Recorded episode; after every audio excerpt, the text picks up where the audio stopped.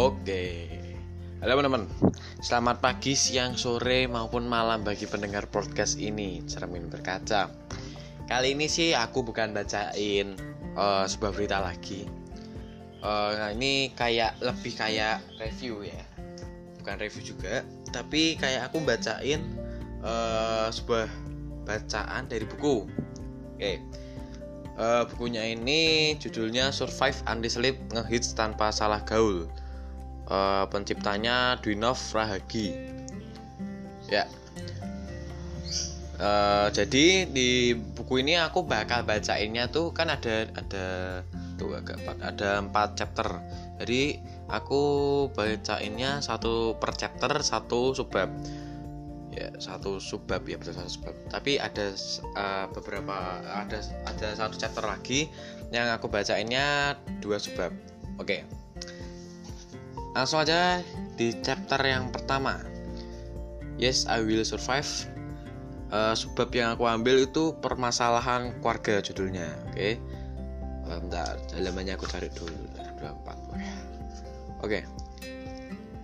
Coba aku bacain permasalahan keluarga. Banyak di antara kita yang sering berselisih paham dengan orang tua, padahal bagi kira bagi kita itu bukan masalah. Tapi orang tua mempermasalahkannya. Lalu, kita merasa terkekang karena tidak bebas melakukan berbagai hal.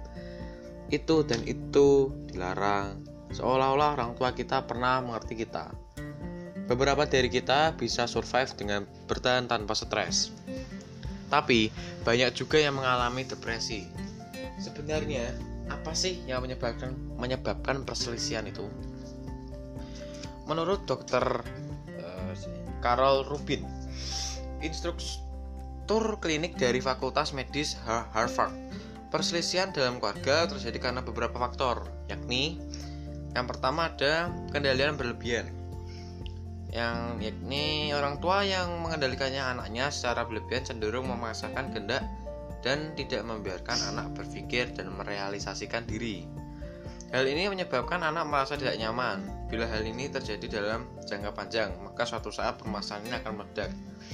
Oke, ini aku bacain yang bagian permasalahan keluarga ini bisa didengarkan oleh semua kalangan. Jadi yang remaja atau anak-anak tapi ini juga buat yang bermanfaat juga buat orang tua ya. Maksud dari pengendalian berlebihan tuh jadi kayak kita eh, kayak diperhatiin berlebihan. Apalagi kalau misalkan ini yang mendengar ini anak-anak ya. Maka misalkan kalian tuh eh, anak tunggal anak sebutannya biasanya anak semata wayang ya. Biasanya memang pasti diperhatikan sekali kayak nggak boleh gitu kamu tuh soalnya anak satu-satunya mama gitu biasanya ya. Oke yang kedua ada perbedaan pemahaman. Ini memang pasti banyak lah e, kalau misalkan anak-anak pun nggak cuma anak-anak ya suami istri aja itu gitu juga bisa ya pemahaman pemahaman uh, perbedaan pemahaman bahkan bisa menimbulkan pertengkaran. Okay. uh, eh, ya yang artinya masa sekarang dan masa lalu memang berbeda. Terkadang orang tua tidak menyadari hal ini. Pola pikir dan pola hidup anak sekarang berbeda dengan masa lalu sehingga hal-hal sepele seperti eh, seiring menjadi masalah Sepanjang pemahaman, anak tentang moral dan budi pekertinya benar. Biarlah anak menentukan pola dan gaya hidupnya sendiri. Ya, ya itu. Ya, jadi kita sebagai orang tua, ya, bagi ini yang mendengarkan orang tua, jangan terlalu dikengkam anaknya biar anaknya tuh kayak mengeksplorasi mengeksplorasi hidupnya atau dengan temannya jadi misalkan uh, anaknya mau main gitu ya udah biarin main. Tapi yang penting antara orang kelas dengan anak itu buat kesepakatan. Boleh main tapi saya jam segini nggak boleh jauh-jauh. Yang penting ya itulah pokoknya. Jangan sampai salah pergaulan juga ya. Yang ketiga ada perbedaan pribadi. Setiap orang memiliki karakter dan temperamen yang berbeda. Orang tua harus memahami hal ini. Jika menghargai anak sebagai pribadi yang utuh dan beda dengan orang tuanya maka kelak anak tersebut akan menghargai sesamanya. Oh iya iya. Jadi kayak hmm, menghargai kan semuanya semuanya ya betul. Jadi kalau misalkan uh, ada sebuah keluarga yang antara suami dan istri berbeda agama. Nah dan uh, punya anak ikut uh, ibunya. Nah pastinya anak-anak dan ibu itu harus menghargai jika suaminya atau bapaknya uh, sedang beribadah. Seperti misalkan gini uh, ayahnya itu Islam ibunya uh, Katolik dan anaknya Katolik. Jadi saat bulan puasa kayak gini ayahnya mungkin puasa ibu dan anaknya harus menghargai seperti tidak hmm, menggoda gitu ya menawarkan makanan atau minuman. Oke kayak gitu. Terus yang keempat ada perasaan salah dimengerti dan kebutuhan yang tidak terpenuhi. Sebaiknya orang tua tidak terlalu cepat mengambil keputusan dan menganggap anak bersalah. Orang tua harus belajar memahami alasan perselisihan itu terjadi. Seringkali orang tua tidak menyadari bahwa anak memiliki kebutuhan emosional yang tidak terpenuhi. Ya, betul betul. Karenanya sebaiknya orang tua mendengar dan melengkapi dengan benar kapan hati anaknya. Oke, misalnya ini orang tua yang paham, yang pernah mungkin yang pernah ikut seminar parenting atau baca buku parenting, uh, ini memang sangat perlu perlu di apa ya pelajari atau dipahami sebagai orang tua ya. Jadi dan apa apa sedikit anaknya disalahin atau kayak kayak ini ya kayak nggak sinkron antara pemikiran anak dengan orang tua. Sebetulnya oh, anaknya pengennya pikirannya kayak gini tuh karena buat yang hal baik atau positif. Tapi orang tuanya tuh kayak berpikiran ke lain pikiran. Oke. Terus lanjut. Selain berbagai masalah itu Broken home juga menjadi penyebab remaja galau, bahkan terjerumus dalam kenakalan remaja. Ya, yang penting ini e, kalau misalnya broken home itu anaknya jangan di terlalu bebaskan untuk menjadi pergaulan bebas ya. Oke lanjut. Broken home tak hanya masalah perceraian orang tua loh, tapi ada banyak faktor. Masa remaja merupakan masa peralihan dan pencarian identitas. Dalam masa ini, remaja harus e, mendapat bimbingan dan pengertian dari keluarga dan orang terdekatnya. Tapi kalau kayak gini ya, ada ke dalam kalimat ini dalam masa ini remaja harus mendapat bimbingan dan pengertian dari warga ter, orang terdekatnya. Oke, orang terdekatnya mungkin bisa teman atau sahabat ya. E, kalau menurutku tuh e, yang aku ingat dari pas SMP itu guru BK bilang kalau bah, bah, bahwa uh, seorang remaja itu lebih banyak menggunakan waktunya tuh untuk uh, kayak menyendiri. Menyendiri itu bukan mengasingkan bukan maksudnya kayak menenangkan diri. Contoh kayak gini uh, bapak ibu uh, ayah mama dan adik itu kayak nonton TV bersama. Lah si kakaknya itu anak remaja umurnya 15 tahun lebih memilih main HP atau chattingan di kamar ya karena memang e, masa remaja memang but, sangat butuh kayak gitu apa kayak menyendiri gitu. Karena itulah pra peralihannya itu. Oke dan orang tua jangan heran ya. Makanya sangat disarankan tuh orang tua tuh kayak ikut seminar parenting atau tanya-tanya dengan saudara atau teman bagaimana sih cara merawat anak yang baik. Lanjut sebentar tadi saya mana? Lupa ya. Oh ya. Sebab sering kali remaja merasa kebingungan bahkan untuk mengerti dirinya sendiri. Ya betul. Dalam masa krisis ini remaja benar-benar membutuhkan pengayom yang memberi rasa aman yakni keluarga. Kalau dalam keluarga sendiri mengalami permasalahan, remaja akan kehilangan pegangan yang memadai dan pedoman hidupnya. Ya betul. Kalau misalkan kayak remaja misalnya gini ya, uh, suami istri, uh, bapak, mama, ibu, mama, mama, papa itu sukanya berantem. Uh, aku rasanya pengen pergi aja dari rumah pada aku juga ikut disalahin nah kayak gitu kan e, remajanya itu kan e, masih belum jernih ya pemikirannya jadi kayak apa ya jangan kalau misalkan ada pertengkaran berusahakan jangan sampai terdengar oleh anaknya apalagi anaknya masih remaja. Biar tidak ada pemikiran yang aneh-aneh dari yang muncul dari remaja itu. Eh. Lanjut. Ada beberapa penyebab timbulnya keluarga yang broken home. Pertama orang tua bercerai. Banyak penyebab terjadinya perceraian seperti krisis keuangan, adanya orang ketiga, prinsip yang sudah bertentangan, berbeda keyakinan, dan lain sebagainya. Dalam hal ini, biasanya remaja menderita kecemasan tinggi dan ketakutan, merasa tercepit di tengah-tengah antara ayah dan ibunya, merasa bersalah, dan kalau kedua orang tuanya terus terus bertengkar, remaja bisa saja membenci salah satu orang tuanya. Bentar, bentar, bentar. Oke. Dampaknya bisa berbagai macam, mulai dari uh, memberontak dengan bertindak liar hingga sedih dan mengurung diri. Nah ini uh, jadi salah introvert ya ini kayak. Hal ini sama-sama tidak baik bagi perkembangan remaja. Untuk tetap survive dalam melewati masa ini, sebaiknya kita mencoba menenteramkan diri, eh, menenteramkan hati, dan meyakinkan diri bahwa kita tidak bersalah.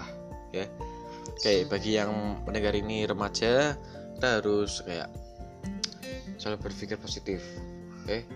Kalau ada apa-apa pokoknya timbul pertama dalam pikiran kita tuh positif ambil hikmahnya. Hikmahnya diambil hikmahnya diambil. Apa sih? Kok kok kok, kok uh, keluarga gue kayak gini ya? Maksudnya rencana Tuhan itu apa?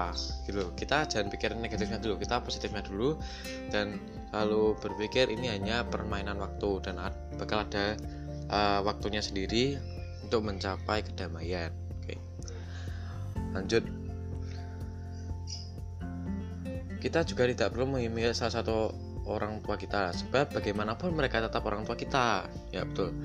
Uh, Tuhan kita bisa uh, kita bisa melihat Tuhan kita bahagia melalui orang tua kita ya.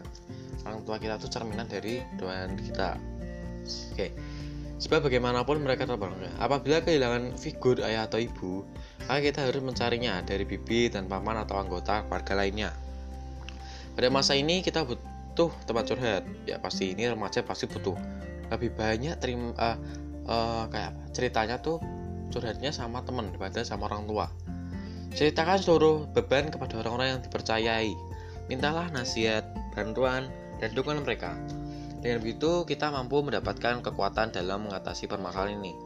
Selain itu, beraktivitas seperti biasanya dan bersosialisasi, bersosialisasi dengan orang lain akan mengurangi rasa kesepian kita. Ya, nyamannya kalian tuh dengan siapa? Maksudnya chattingnya sama siapa, teleponan sama siapa, ngajak ngobrol sama siapa yang cocok. Hal yang terpenting ialah berdoa, pasti ini, dan mendekatkan diri kepada pencipta meminta kemudian dalam melewati masa seperti ini ya. Uh, ini ya pasti ini nggak usah tinggal sih. Pasti yang uh, yang beriman. Pasti juga berdoa yang beriman. Tidak tak hanya beragama doang cuma beriman pasti juga berdoa. Oke itu yang pertama. Yang kedua kebudayaan bisu dalam keluarga. Nah ini mungkin di masa sekarang udah mulai timbul banyak yang kayak gitu. Lebih banyak masing-masing bapak ibu anak kakak adik main gadget sendiri-sendiri gitu. Jadi bisu keluarganya tenang gitu. Tenang tenang maksudnya bukan tenang karena gak ada permusuhan tapi tenang tidak ada komunikasi. Tidak adanya komunikasi. Nah kan tidak adanya komunikasi dan dialog antara anggota keluarga merupakan tanda kebudayaan ini. Tanpa dialog dan komunikasi kita tidak yakin mempercayakan berbagai masalah dan membuka diri terhadap orang tua Kenakalan remaja dapat muncul akibat kurangnya dialog karena orang tua terlalu sibuk. Nah ini e, beda lagi kalau misalkan dengan pembantu. E, justru malah sampai besar nanti kalau misalkan pembantu terus selama remaja itu kecil malah deketnya sama si pembantu dan malah yang kayak diajak apa-apa malah pembantunya bukan orang tuanya sendiri. Kebutuhan yang lebih mendasar yaitu cinta kasih diabaikan. Benda mahal dan bagus tidak dapat menggantikan kedudukan komunikasi. Menggantikannya berarti melemparkan anak ke dalam sekumpulan benda mati. Ya betul. Jadi gini, ada ada cerita ya ini. Aku punya teman. Dia itu uh, ay uh, ayah atau ibunya dokter pokoknya ayah sama ibunya tuh sibuk kerja ya memang ekonominya tuh ber, uh, berlebih berkecukupan dan berlebih tapi kalau misalkan uh, pulang sekolah kayak gitu nggak pernah disebut. Mesti pakai ojek online. Terus kalau pas di rumah kayak gak pernah ketemu gak pernah komunikasi sama pembantunya atau main HP pasnya anak itu lebih dekat sama uh, teman-temannya.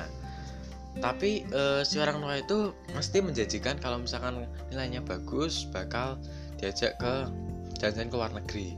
Tapi sebenarnya itu tuh yang bukan dibutuhkan si anak itu ya yang dibutuhkan tuh cuma ya kayak kasih sayang aja lah cinta kasih dari orang tuanya itu. Kayak uh, didampingi belajarnya atau ditemani lah sebentar belajarnya atau orang tuanya itu tanya gimana ulangannya atau uh, ngecek apalah yang dari kegiatan sekolahnya dia sendiri.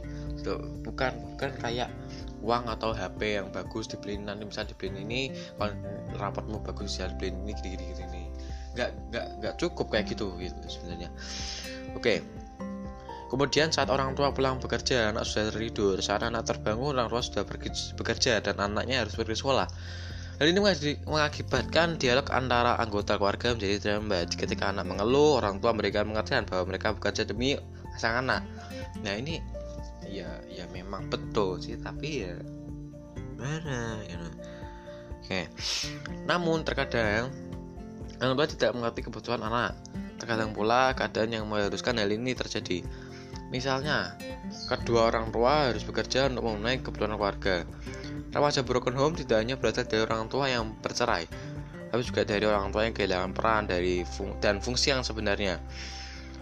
Ya betul, kayak misalkan uh, broken home, terus uh, uh, mamahnya malah jadi tulang punggung, cari nafkah, kan uh, uh, hilang dari perannya lah. Kebutuhan hidup memang penting tetapi kebutuhan psikolog anak sama pentingnya. Jadi harus imbang anak-anak mem, uh, anak membutuhkan kasih sayang berupa perhatian sentuhan teguran dan arahan dari seorang tuanya. Kalau misalkan cuma uh, arahan atau sentuhan ya arahan atau teguran uh, juga gak cukup. Harus imbang perhatian juga juga harus banyak tapi jangan berlebih juga sentuhan juga harus selalu dekatnya. Tapi ya terkadang tidak selalu dekat tapi ya diusahakan lah selalu dekat. Ketiga perang dingin dalam keluarga. Ini lebih berat daripada kebudayaan bisu. Selainnya kurang dialog dalam perang dingin juga terdapat perselisihan dan kebencian dari masing-masing pihak banyak alasan penyebab terjadinya perang dingin, di antaranya karena orang tua mempertahankan pendapatnya masing-masing. Ya ini. Jadi kita uh, jadi orang tuh cool aja, cool. Gak usah egois, gak usah emosian. Uh, dibikin simpel aja, sama pikir positif gitu. Udah, ininya itu berdoa juga. Terus keempat, masalah ekonomi Hal ini sering kali membuat para orang tua bertengkar. Kebutuhan itu yang mendesak, sedangkan alat pemenuhannya tidak cukup. Seringkali menjadi memicu pertengkaran. Ketika pertengkaran itu terlihat oleh anak yang menjelang remaja, tentu tentu perasaannya akan diliputi kecemasan, ketakutan, bahkan perasaan kecewa terhadap orang tuanya. Nah, betul betul. Ini setuju. Oke, yang kelima, masalah pendidikan. Ini nggak usah saya masalah pendidikan, masalah ekonomi masalah ekonomi aja bisa ngaruh masalah pendidikan pendidikan tinggi orang tua memang tidak menjamin wawasan mengenai kehidupan keluarga dapat mereka pahami tapi orang tua berpendidikan rendah lah yang sering kali tidak dapat memahami ikaliku keluarga Biasanya mereka saling menyalahkan bila terjadi persoalan keluarga.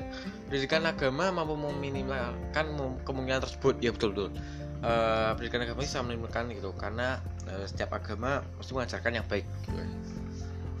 uh, artinya orang tua dapat menge mengekang nafsu masing-masing sehingga pertengkaran dapat dihindari ya.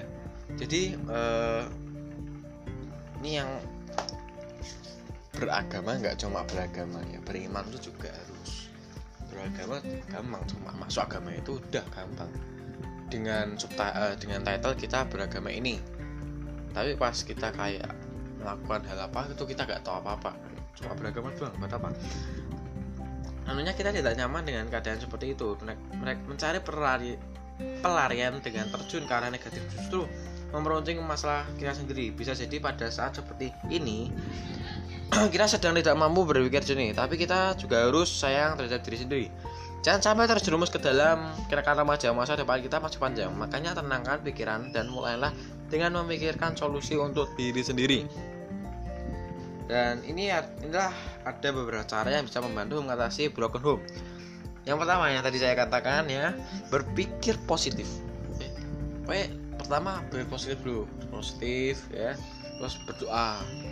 Memohon apa ya jalannya Tuhan gimana gimana gini oke yang kedua ada mencoba menerima keadaan ini eh, hubungannya kayak sabar gitu ya sabar mencoba hal, -hal baru nah ini tadi yang remaja orang tua jangan mengekang anaknya untuk diperhatikan selalu. Biarkan uh, anaknya itu mengeksplorasi hidupnya dan lingkungannya. Oke. Yang keempat ada mencari tempat berbagi. Ya, ini termasuk juga kayak butuh uh, banyak relasi. Terus yang kelima tidak tidak perlu panik. Ini juga apa hubungannya hubungannya dengan berdoa. Kalau misalkan udah berdoa mesti uh, ya semoga hati pasti tenang lah. Oke. Chapter pertama udah selesai uh, karena cukup lama ya mendingan ini jadi beda segmen apa gak usah ya gak usah aja ya lanjut aja gak usah gak usah ganti segmen ya. Lanjut aja ya. Oke lanjut pada chapter kedua tampil menarik. Dengan coba uh, namanya terus belajar dan update informasi. Oke saya cek dulu. Halaman 88 oke. Terus belajar dan update informasi. Memiliki wajah cantik atau tampan memang anugerah. Namun cantik dan atau tampan fisik saja tidak cukup dan membosankan agar daya tarik terpancar kita perlu belajar dan update informasi mengenal segala hal ketika mengobrol dengan orang yang berwawasan luas, segala macam hal dapat kita perbincangkan. Dengan demikian kita akan mudah akrab, berbeda halnya mengobrol dengan orang yang hanya indah dipandang, tapi tidak nyambung ketika kita ajak ngobrol, bahkan obrolan ringan. Dapat kondisi begini, tentu kita uh, feel. Memang orang berusaha lebih menarik ya. Kalau misalkan uh, kalian cuma ya oke okay, okay. jangan kalian lah. Uh, uh, perumahan aja ada cewek cantik nih. Terus kita deketin. PDKT nih ya. PDKT biasanya nggak langsung tanya tanya tentang apa? Privasi. Tanya-tanya tentang apa misalnya PDKT-nya sama teman kuliah ya tanya-tanya tentang jurusannya apa terus belajar sama apa dosennya siapa gitu gitulah terus tanya wawasannya uh, mesti hubungannya sama wawasan ya. Kalau misalkan uh, si cantiknya itu lagi PDKT kita PDKT nih kita kayak ngomong-ngomong tapi mesti sana si ceweknya itu nggak nyambung terus ya. Jadi kayak uh, sini sendiri aja kayak nggak nyaman gitu ya. Mau berbincang dengan dia. Ya oke. Lanjut lagi. Hitung boleh saja bangga berparas rupawan ya. Namun jangan lupa untuk mengisi otak otak dengan berbagai pengetahuan. Bila tak ingin kecantikan itu sia-sia. Nah ini ini uh, cantik tuh kalau misalkan cantik tuh hanya bonus. Jadi uh, kita ngobrol sama orang yang nggak cantik tapi berwawasan pun juga enak. Gitu ya. Uh, kalau misalkan kita ngobrol orang-orang berwawasan udah enak. Terus ternyata orangnya itu cantik. Dah itu masuk bonus. Bonus kita ini udah uh, ngobrol-ngobrol bincang-bincang sama si cewek itu. Oke. Karena rupa bisa berubah menjadi tua sedangkan pengetahuan akan melekat selama hidup. Oke jadi kita tuh pastikan bukan uh, bukan tidaknya bukan tidak bukan bukan tidak bukan. Tapi ya tidak hanya investasi apa uh, uang ataupun kayak reksadana saham emas uh, deposit atau apa pun lah oke? Okay? terus uh, ya maksudnya jangan investasi itu saja. Kayak tapi kita harus juga investasi uh, otak ke atas otak oh sebentar uh, ini sorry nih soalnya gue nggak lagi nggak di ruangan tertutup jadi ada pengamen ya di luar ya tapi di tetangga sebelah oke. Lanjut aja semoga nggak keganggu bisa jadi iringan oke. Orang bisa bosan dengan para cantik betul. Makanya banyak kayak uh, cowok yang nakal gitu ya. Bah udah bosan wajah gitu namun orang tidak akan bosan dengan nyaman yang didapat dari orang berwawasan luas oke. Jadi selalu ada topik yang ingin diperbincangkan. Kalau cewek itu kan bosan dilihatnya oke. Karena pengetahuannya tidak selebar daun kelor. Daun kelor ini emang makanan namanya biasanya orang yang mempunyai wawasan luas mudah bergaul. Ya betul betul. Ya betul betul. Karena orang itu tuh bisa menyesuaikan dirinya dengan orang yang diajak bicara. Jadi oh ya kayak aku ngajak ngobrol si A nih ya ngobrolin IT oke oke aku aku sesuaikan uh, pemikiranku dengan IT yang mereka uh, yang dia pahami. Oh ada nih si B sukanya bisnis ini pemikirannya bisnis. Oke aku ada pemikiran bisnis kayak gini gini ya. Aku pernah baca kayak gini gini nih. Pernah dapat ilmu kayak gini gini oh ya langsung ya bicarakan. Ya kayak gitulah contohnya. Sebagai makhluk sosial kita selalu berinteraksi dengan manusia lainnya. Wawasan yang betah berteman dengan kita. Hal ini buat kita mendapatkan kedekatan emosional dengan siapa pun dan di mana pun. Berbincang-bincang dengan orang berwawasan luasan, uh, berwawasan luas tidak akan ada habisnya, betul. Ya tahu pengetahuan umum maupun informasi terkini yang mengisi pengetahuan dengan hal yang sedang terjadi saat ini. Ya ini kayak uh, update informasi ya, seperti podcast ini selalu update informasi ya guys. Oke, dan menjadi lebih peka terhadap hal yang tengah menjadi isu global. Dengan demikian ia bisa berbaur dengan orang dari kalangan mana pun ya. Betul. Uh, misalkan ini. Ada seorang remaja. Umurnya bisa bilang gini aja lah uh, eh, 16 tahun. Tapi dia tuh berusaha luas maksudnya selalu update informasi. Ya eh, nggak uh, heran kalau misalkan si apa ya hmm, pemuda yang umurnya 30 tahun mungkin dia seorang uh, apa ya dalam lingkup pemerintahan mungkin politik lah. Mereka uh, si pemuda itu nyaman ngobrol sama si remaja ini. Karena si remaja ini kayak nyambung diajak ngomong karena berwawasannya luas juga gitu jadi nggak umur nggak masalah semua kalangan bisa. Asalkan berwawasan luas ya.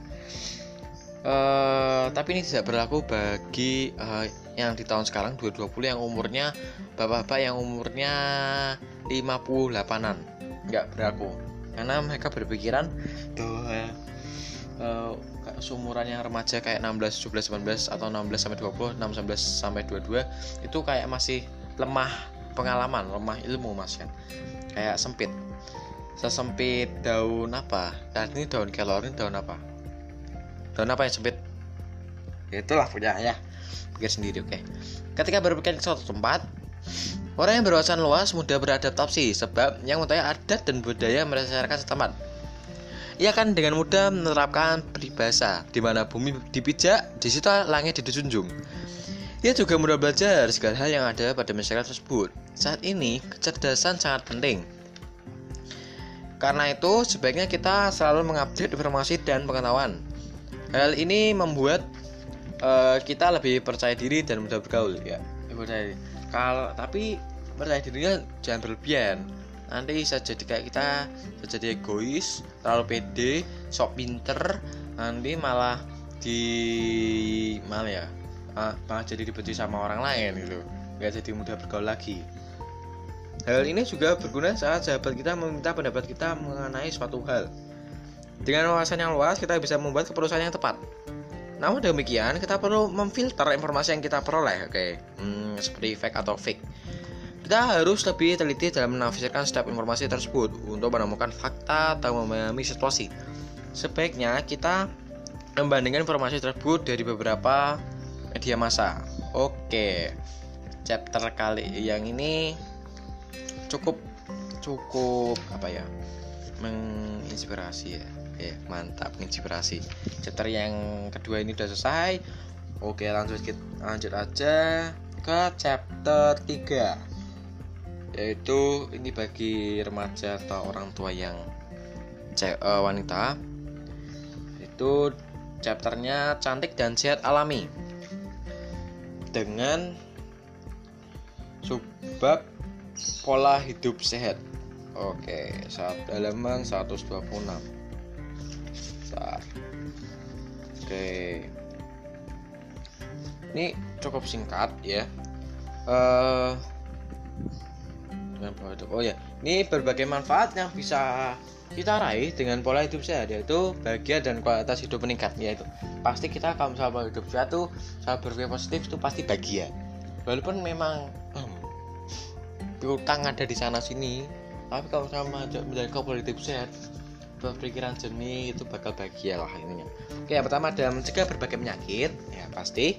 Badan lebih bugar ketika tampil percaya diri keempat lebih rileks kelima interaksi sosial lebih baik karena fokus dalam berbagai beraktivitas dan yang terakhir adalah tujuh menghemat biaya kesehatan ya pastinya kalau orang sehat ya sehat karena uh, sehat itu mahal eh ya sehat itu mahal gitu ya ada orang banyak yang bilang gitu ya sehat itu mahal oke okay.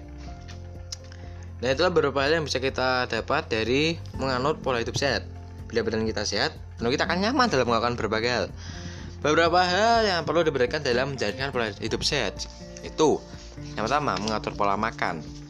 Ya ini yang kedua adalah olahraga teratur, yang ketiga ada istirahat yang cukup. Oke, yang uh, apalagi ini lagi musimnya WFH, jadi cukuplah kalau misalkan di rumah terus masih bisa. Oke, oh ini ini ada ada apa ya? Bukan takaran. Ini semua orang mulai dari bayi hingga ini pada bagian istirahat yang cukup ya. Semua orang mulai dari bayi hingga lansia membutuhkan istirahat cukup. Inilah waktu istirahat yang dibutuhkan oleh manusia. Nih, mungkin uh, ini bermanfaat ya ini ya. Oke, bayi 12 sampai 14 jam per hari. Anak prasekolah dan sekolah 16 sampai 12 jam per hari. Remaja 8 sampai 9 jam per hari. Dewasa 7 sampai 8 jam per hari. Lansia 6 sampai 7 jam per hari. Uh, semakin uh, semakin dewasa atau semakin lansia waktu jam istirahatnya semakin pendek. Ya itu. Ya. Memang cukup singkat. Ini sebenarnya panjang. Cuma saya ringkas saja yang pentingnya aja poin-poinnya. Oke. Chapter 3 selesai. Lanjut ke chapter 4 mengelola kualitas diri dengan hobi Oke, ini aku bakal pilih subbab uh, dua subbab. Yang pertama yang banyak di uh, dimainkan, bukan dimainkan ya, dilakukan. Yang pertama itu sebentar, sebentar, sebentar. Oh ya, nih yang pasti banyak bermain game. Yang pertama, subbab pertama bermain game. Sebagian besar orang menyukai permainan, termasuk video game. Sekarang, perspektif permainan ini sudah bergeser positif. Permainan yang dulu dianggap hanya sebagai hiburan bahkan membuat kita bodoh, yang sudah terbukti manfaatnya. Dampak positif itu dapat kita capai bila kita bisa mengontrol dan bermain secara bijak tidak berlebihan. Ya, baik tidak berlebihan. Jadi kalau misalkan belajar, eh ngomong-ngomong belajar nih ya, uh, belajar itu lebih efektif kalau misalkan tiga setengah jam 30 menit kalian tuh belajar full tanpa memegang HP jangan mencoba mendistraksi diri kalian sendiri. Dan itu lebih efektif daripada kalian belajar 10 menit kalian belajar 10 menit main 10 menit belajar lagi 10 menit main 10 menit belajar 10 menit lain 10 menit belajar gitu. Lebih efektif tadi yang 30 menit belajar terus 10 menit main ya. Cukup lah. 15 menit main atau 10 menit main habis belajar lagi atau uh, sambil makan main lah gitu Oke. Lanjut. Banyak cowok menjadikan game pacar atau istri kedua. Oh iya, iya betul. Tak heran banyak cewek cemburu. Iya iya betul betul. Ngomel kalau chatnya telah dibalas gara-gara sang kekasih berat untuk nge ngepost permainannya. Bahkan sekarang game bisa menghasilkan uang. Ya kalau misalkan kayak gini, uh, bahkan sekarang game bisa menghasilkan uang semoga ceweknya ini pengertian terhadap cowoknya karena gamenya itu menghasilkan uang ya. Mungkin bisa buat nabung pernikahannya mereka buat anaknya mereka atau masa senjata mereka gitu ya. Jadi dari si pihak si cewek sendiri juga harus pengertian terhadap cowoknya. Oke, ya bermain video game mampu menjadi hobi yang menjadi sumber finansial sebut saja PewDiePie ya pasti. Dia sudah kalau nggak salah dia 100 juta subscriber ke atas ya si Nurse dan Captain Sparkles. Mereka dapat menghasilkan jutaan dolar per bulan. Selain itu kita kini banyak pengembang game yang membutuhkan game tester ber bergaji besar untuk mengetes game. Buatannya menantang dan layak untuk rilis atau tidak. Sangat menyenangkan. Uh, sih? Bila kita bekerja sesuai hobi serasa bermain ya betul. Jadi kalau misalkan kalian tuh ingin menghasilkan uang atau berjualan itu sesuai passion kalian ya uh, kalau misalkan passion kalian tuh uh, memang sulit dicari sih. Tapi ya mau nggak mau memang harus ditemukan gitu. Sebentar guys karena uh, misalkan kalian sudah sampai menemukan ya uh, mungkin kalau kalian bisa mengembangkan passion itu justru nanti malah bisa uh, kayak apa menghasilkan uang yang seperti tadi dibacakan. Saya oke sebentar ya.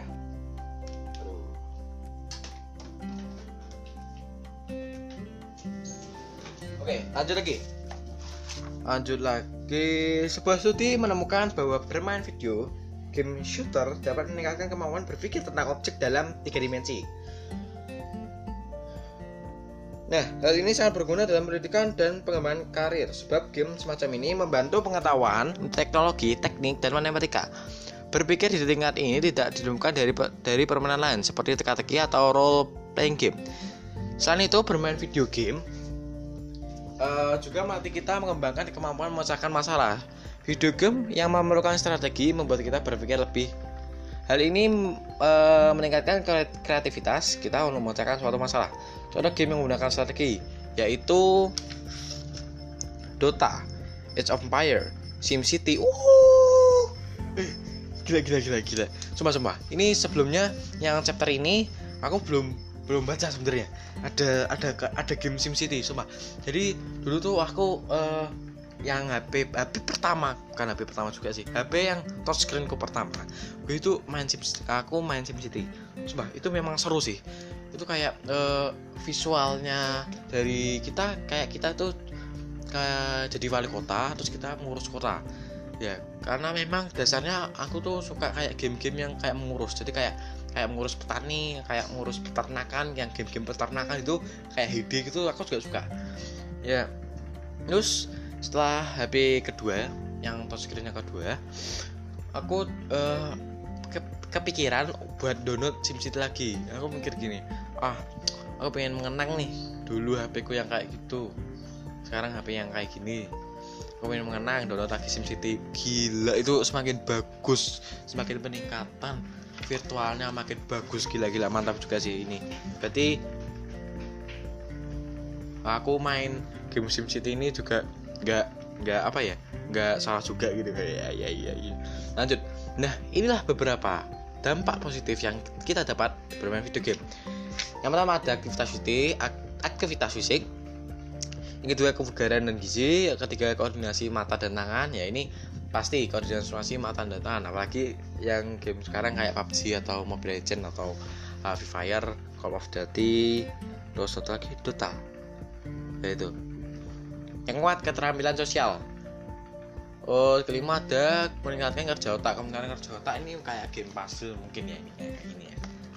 Uh, terus yang keenam ada meningkatkan kemampuan belajar. Kerujuk melatih kemampuan berbahasa Inggris. Ya oh ini sih uh, mungkin semua orang belum tentu merasakan ini ya melatih kemampuan bahasa Inggris.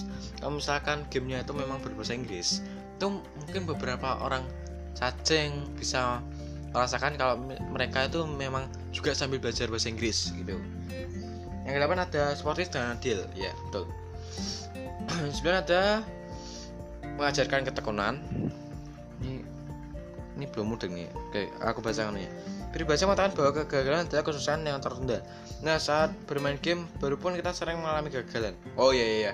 Jadi kita tekun untuk melatih melatih diri kita untuk supaya kayak menang dalam apa ya, battle game gitu jadi mengajarkan kata Conan Sepuluh ada mengurangi stres. Yang sebelas ada kerja tim ya. Ini kerja tim kayak Call of Call of Duty, terus PUBG, Free Fire, atau Mobile Legend.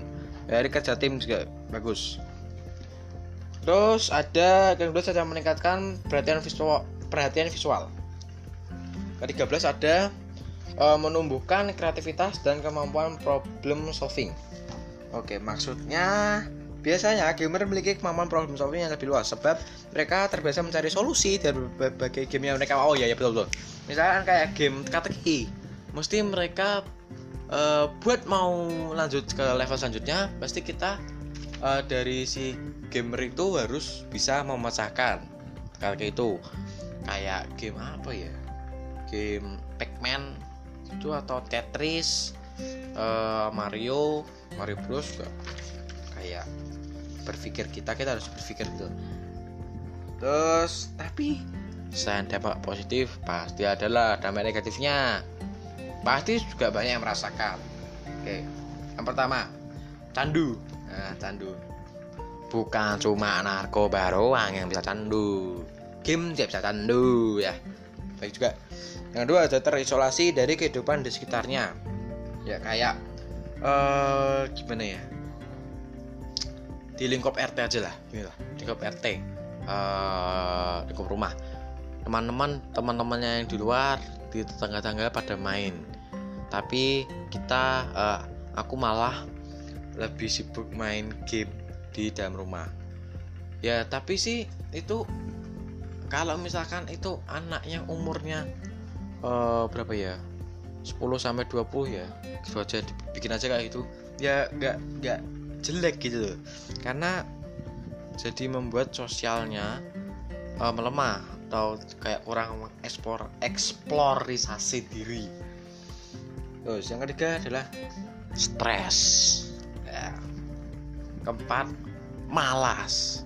Kelima mengganggu kesehatan. Ya tapi ini uh, mungkin nggak semuanya ya. Kalau misalkan yang udah over udah apa ya over lah ya over lah berlebihan mungkin bisa menjadi mengganggu kesehatan kelima uh, keenam perilaku agresif ini bentar kurang paham juga perilaku agresif maksudnya apa ya uh, dapat perilaku agresif dapat terbelut dari bermain video game. Nah ini ditandai dengan ambisi menguasai. Oh iya iya betul. Jadi terlalu berambisius untuk memenangkan suatu game. Apalagi kalau misalnya di kerja tim, jadi kayak pengen dapat poinnya lebih banyak. Kalau misalnya main Mobile Legend tuh pengen killnya yang banyak gitu. Yang harus ada mengganggu kehidupan di dunia nyata. Ya itu dunia nyata ya pastinya sangat mengganggu sih semua kuasian akan terbengkalai ya karena itu hubungannya dengan malas. Oke, sub pertama selesai. Lanjut lagi sub yang kedua masih pada chapter yang ketiga ya, tapi ini sub kedua yaitu hmm, ini karena di sini tuh masih subnya tuh nggak cuma dua sih sebenarnya. Ada membaca menulis berolahraga bernyanyi bermain musik bermain game dan traveling. Tapi kalau misalkan aku milih membaca menulis beragam bernyanyi musik itu kayak hmm, lebih lebih cenderung nanti ke beberapa orang saja. Mungkin uh, aku jadi aku pilih traveling ya. Traveling halaman 39 39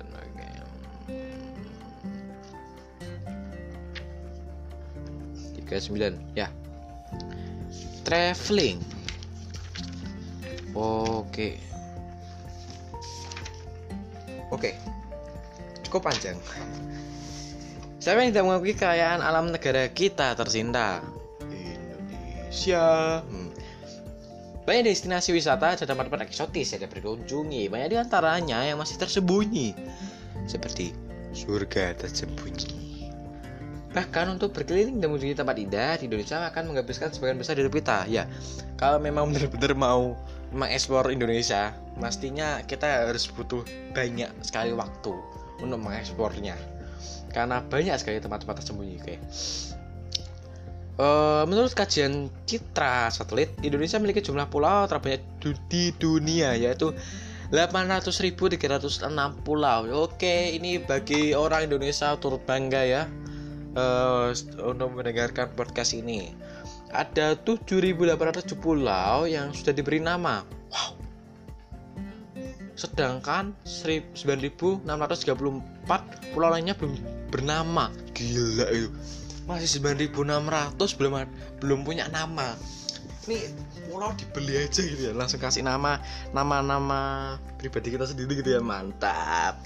Yang sultan yang sultan dengan jumlah yang begitu banyak, hampir semua lahan bisa ditamai berbagai tumbuhan. Makanya ada banyak pilihan untuk traveling berkeliling Indonesia.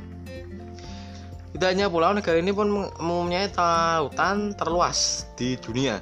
Kita memiliki jutaan spesies ikan yang tidak memiliki yang tidak dimiliki negara lain. Lagi terumbu karang. E, berbagai makhluk dan keindahan laut lainnya membuat traveling kita lebih bermanfaat sebab akan banyak hal baru yang kita dapat loh. Oke, oke, oke, oke. Ini saya ringkas dulu aja ya. Hmm, saya ringkas langsung loncat aja skip ke yang paling penting terus ke oke banyak orang melihat sesuatu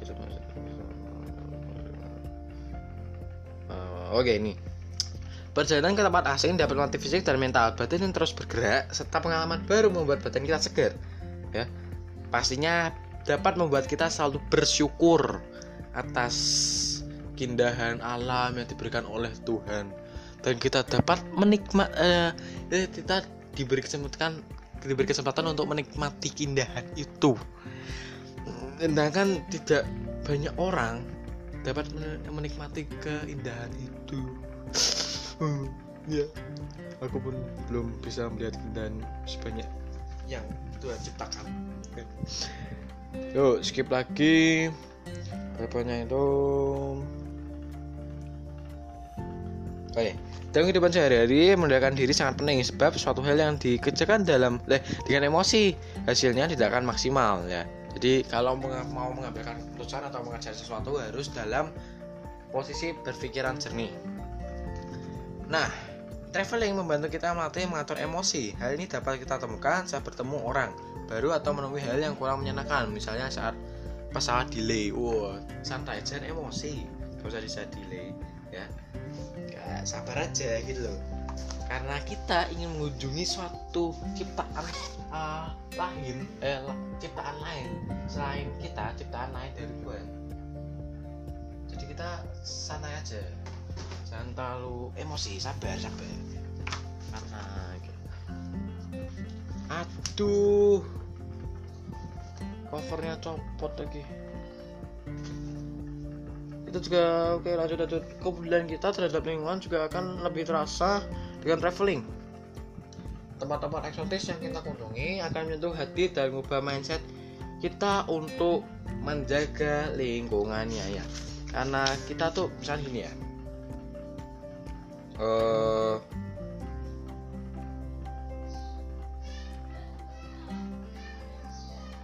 maaf maaf maaf maaf, maaf. kayak gini. Yang uh, traveler dari Jakarta. Kita tahu lah ya ke Jakarta mungkin sampahnya kayak gimana. Maksudnya kotornya ada beberapa tempat yang kotor tuh kayak gimana ya. Terus dari uh, traveler itu dari Jakarta kayak mengunjungi dari daerah uh, berkunjung ke daerah uh, Sulawesi lah. Ke pantai-pantai yang lebih tenang bersih uh, sejuk gitu ya.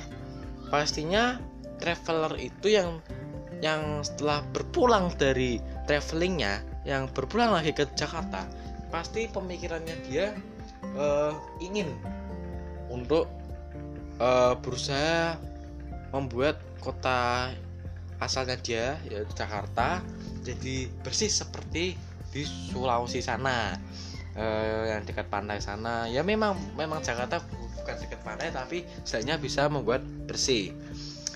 Ya itu. Oke. Okay. sub uh, sebab yang kedua ini memang sudah selesai. Oke okay, jadi sudah empat chapter sudah saya bacakan.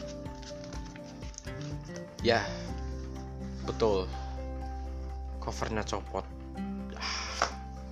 Oke ngomong-ngomong bukunya ini uh, aku beli di pameran nanti jadi lebih murah. Gila.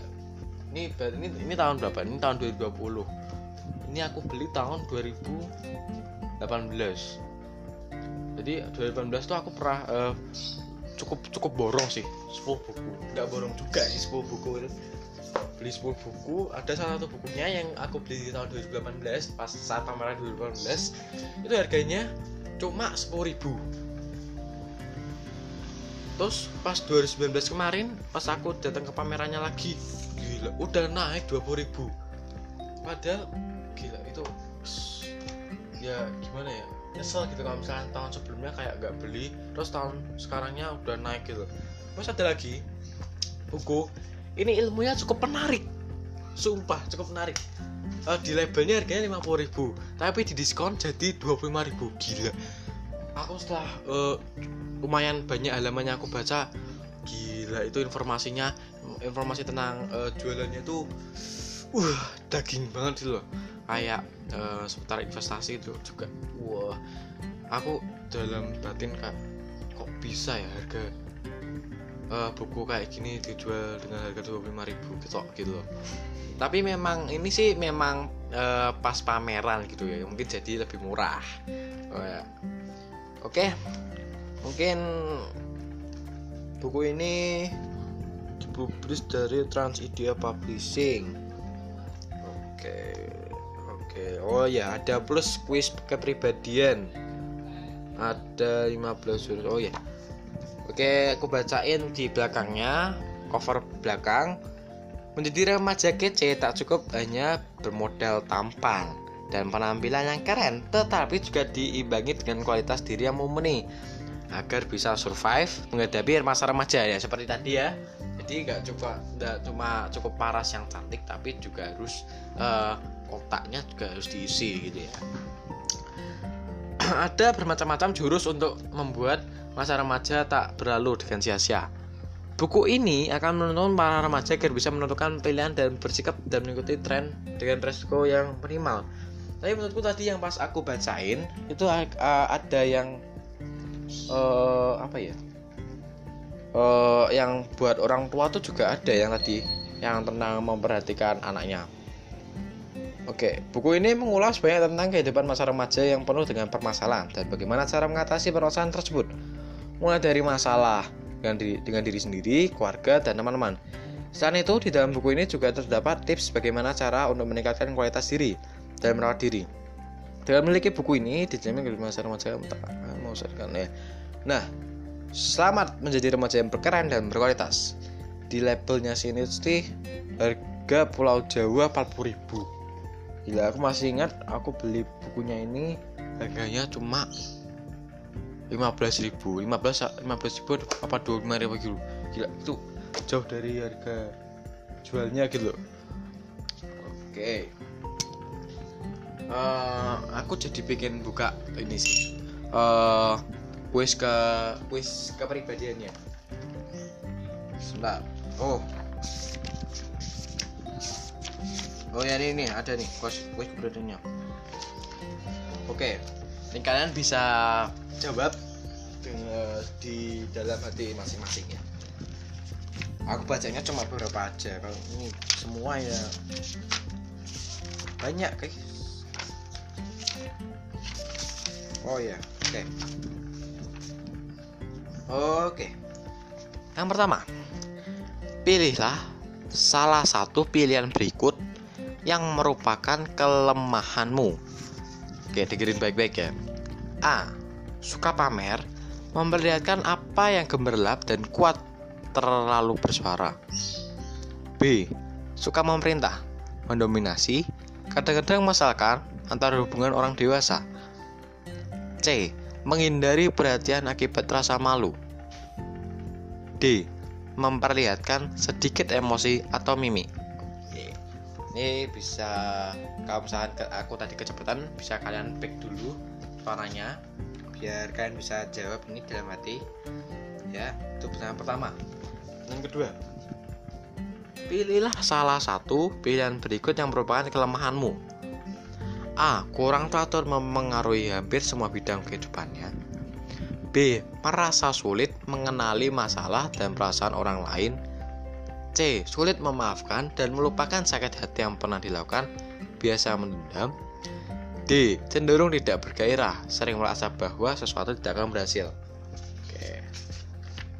Satu pertanyaan lagi aja ya, oke. Satu pertanyaan lagi. Hmm, bentar. Pilihlah. Oke.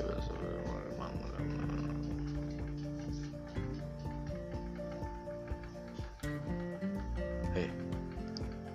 Pilih salah satu pilihan berikut yang merupakan kelemahanmu. A. Lebih banyak bicara daripada mendengarkan Bila sudah bicara sesuai penting B. Sulit bertahan untuk menghadapi kesalahan C. Kurang percaya diri Dan D. Sulit dalam membuat keputusan Oke Tiga pertanyaan itu suatu kuis kepribadian Bisa kalian jawab dalam hati pribadi sendiri dan eh, pada episode kali ini memang kali ini aku eh, agak keluar dari deskripsi podcast ini karena tidak menyampaikan berita tapi saya menyampaikan isi buku. Yang semoga ini bermanfaat terutama bagi remaja ya. Bagi kalian yang uh, mungkin sekarang masih uh, bagi kalian yang mendengarkan podcast ini masih remaja semoga ini dapat bermanfaat sekali dari kalian.